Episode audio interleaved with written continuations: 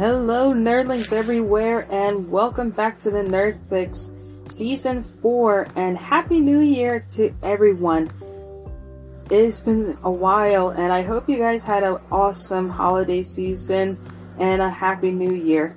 So with this episode for today, we're going to be looking into something that has been on my mind for quite some time, and with this being a new year to open up with a new thing regarding to Luffy, and also with in regards to the new devil fruit being the Hito Hito no Mi model Nika, we're going to be discussing a little bit more about not only the mythical Zoan, but also a little more in depth about the sun god Nika and everything you need to know about it.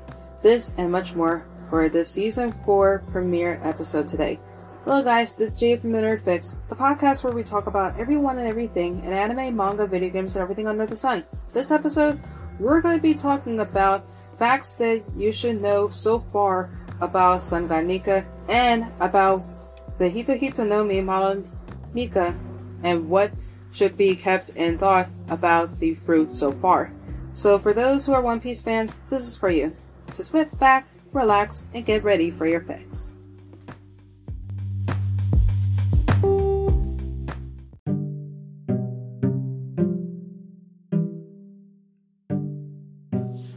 So with the first part of this episode, one thing to make clear is a little bit of explanation of who Nika is. So, according to what is mentioned in One Piece, Nika is described to be a legendary warrior worshipped as a sun god enslaved by the people who were enslaved in antiquity.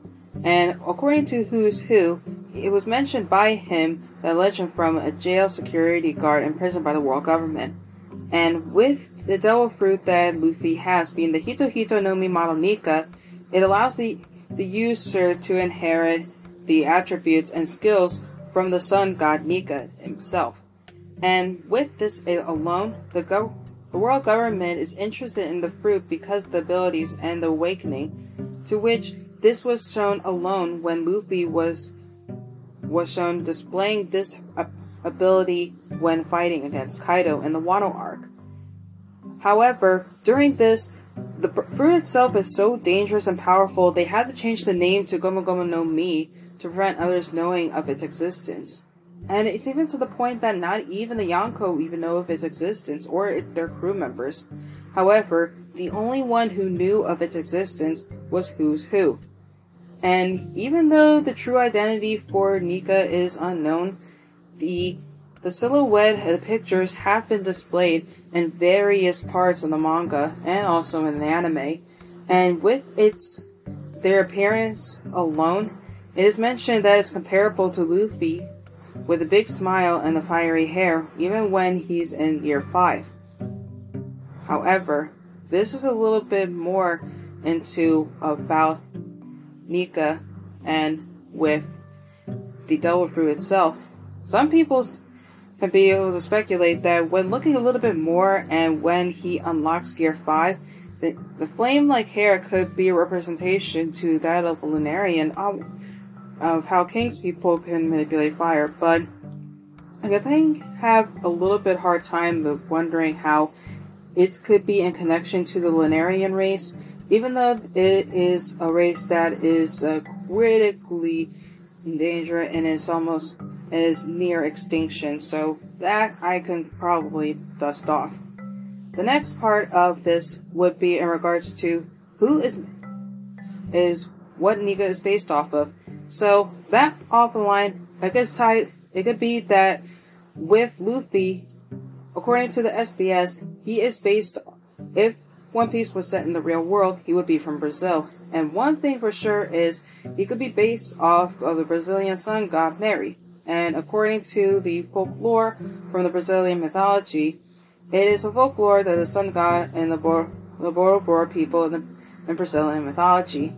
And with And this could be one where, in the Hiberian, Hesera's moons had a crater had a crater named after him. Not, and this alone, there is another.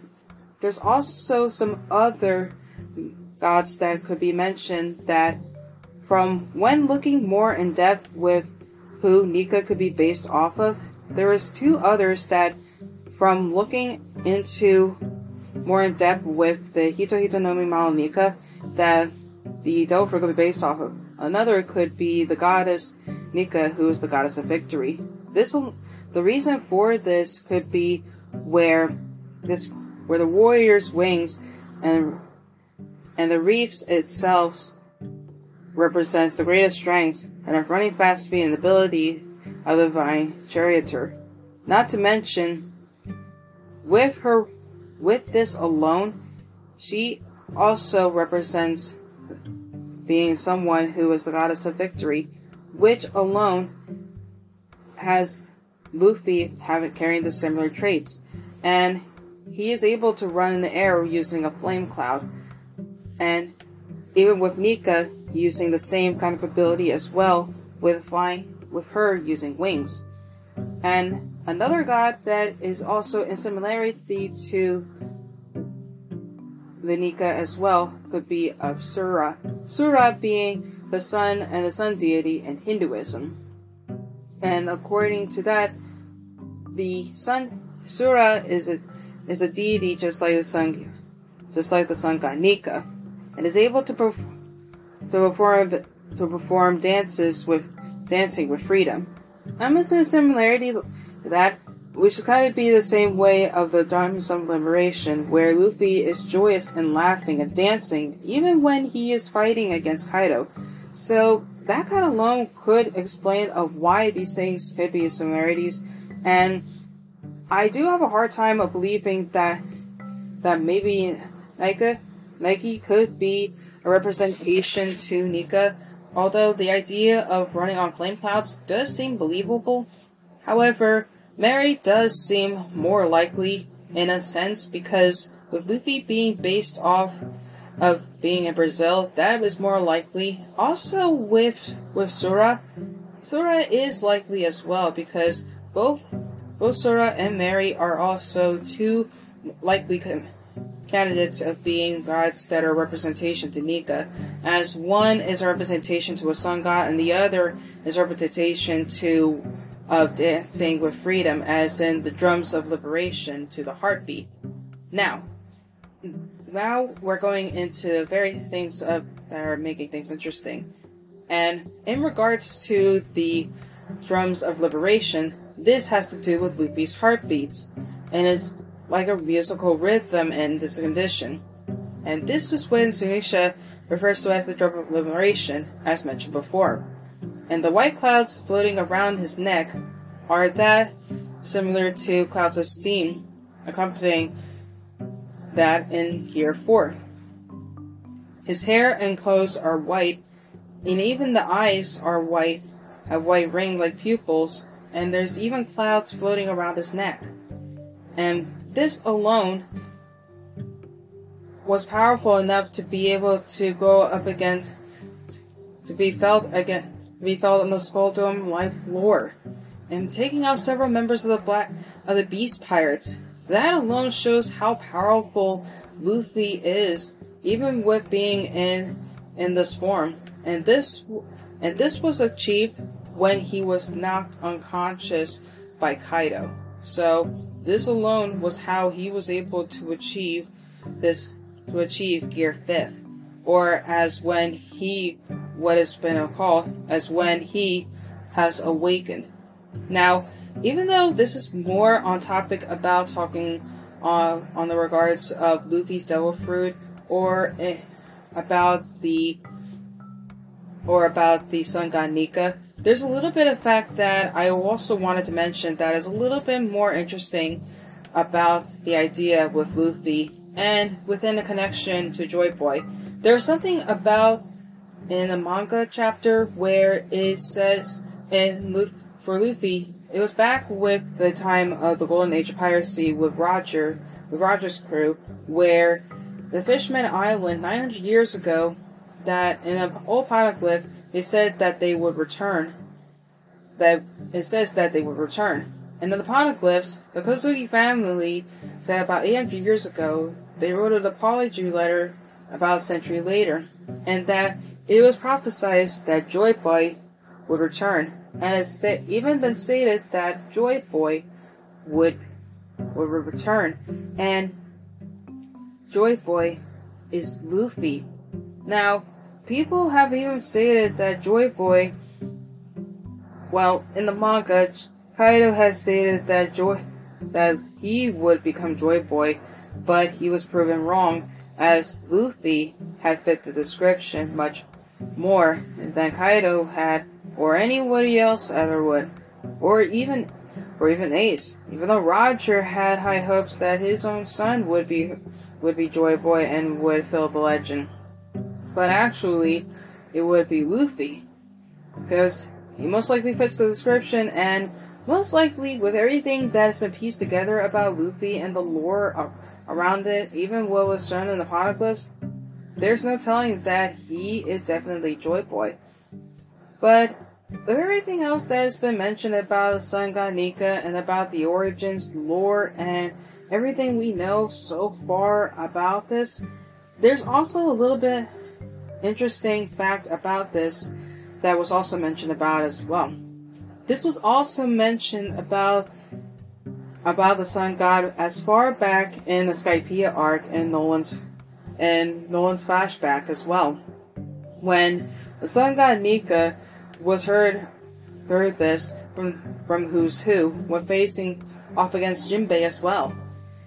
And not to mention that it was also an important part of history, as many people would often say that Joy Boy and Luffy are often connected.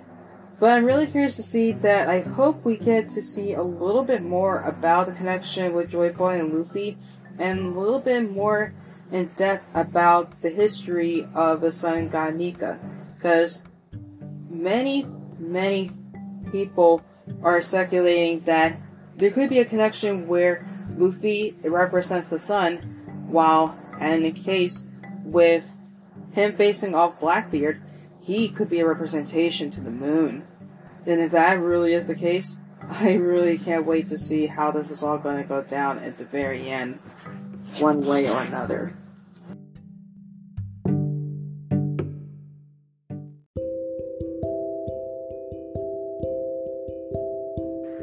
So what were your thoughts on the latest episode to welcome Season four of the Nerdflix? Did you like the episode? Did you not like the episode?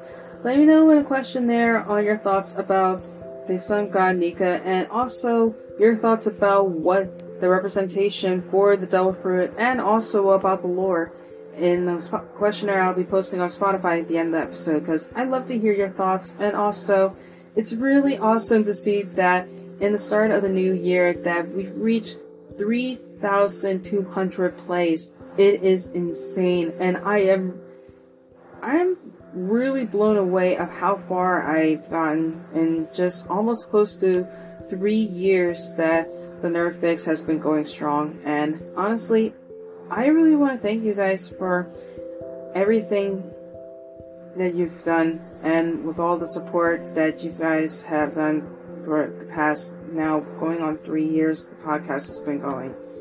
And to end the episode, as always, with bringing in Season four, thank you so much for listening. And to end the episode, as always, whether or not you believe in the term nerd or not, keep loving what makes you, you, and stay awesome. Thank you so much for stopping by, and I will see you next time for a brand new episode. Later!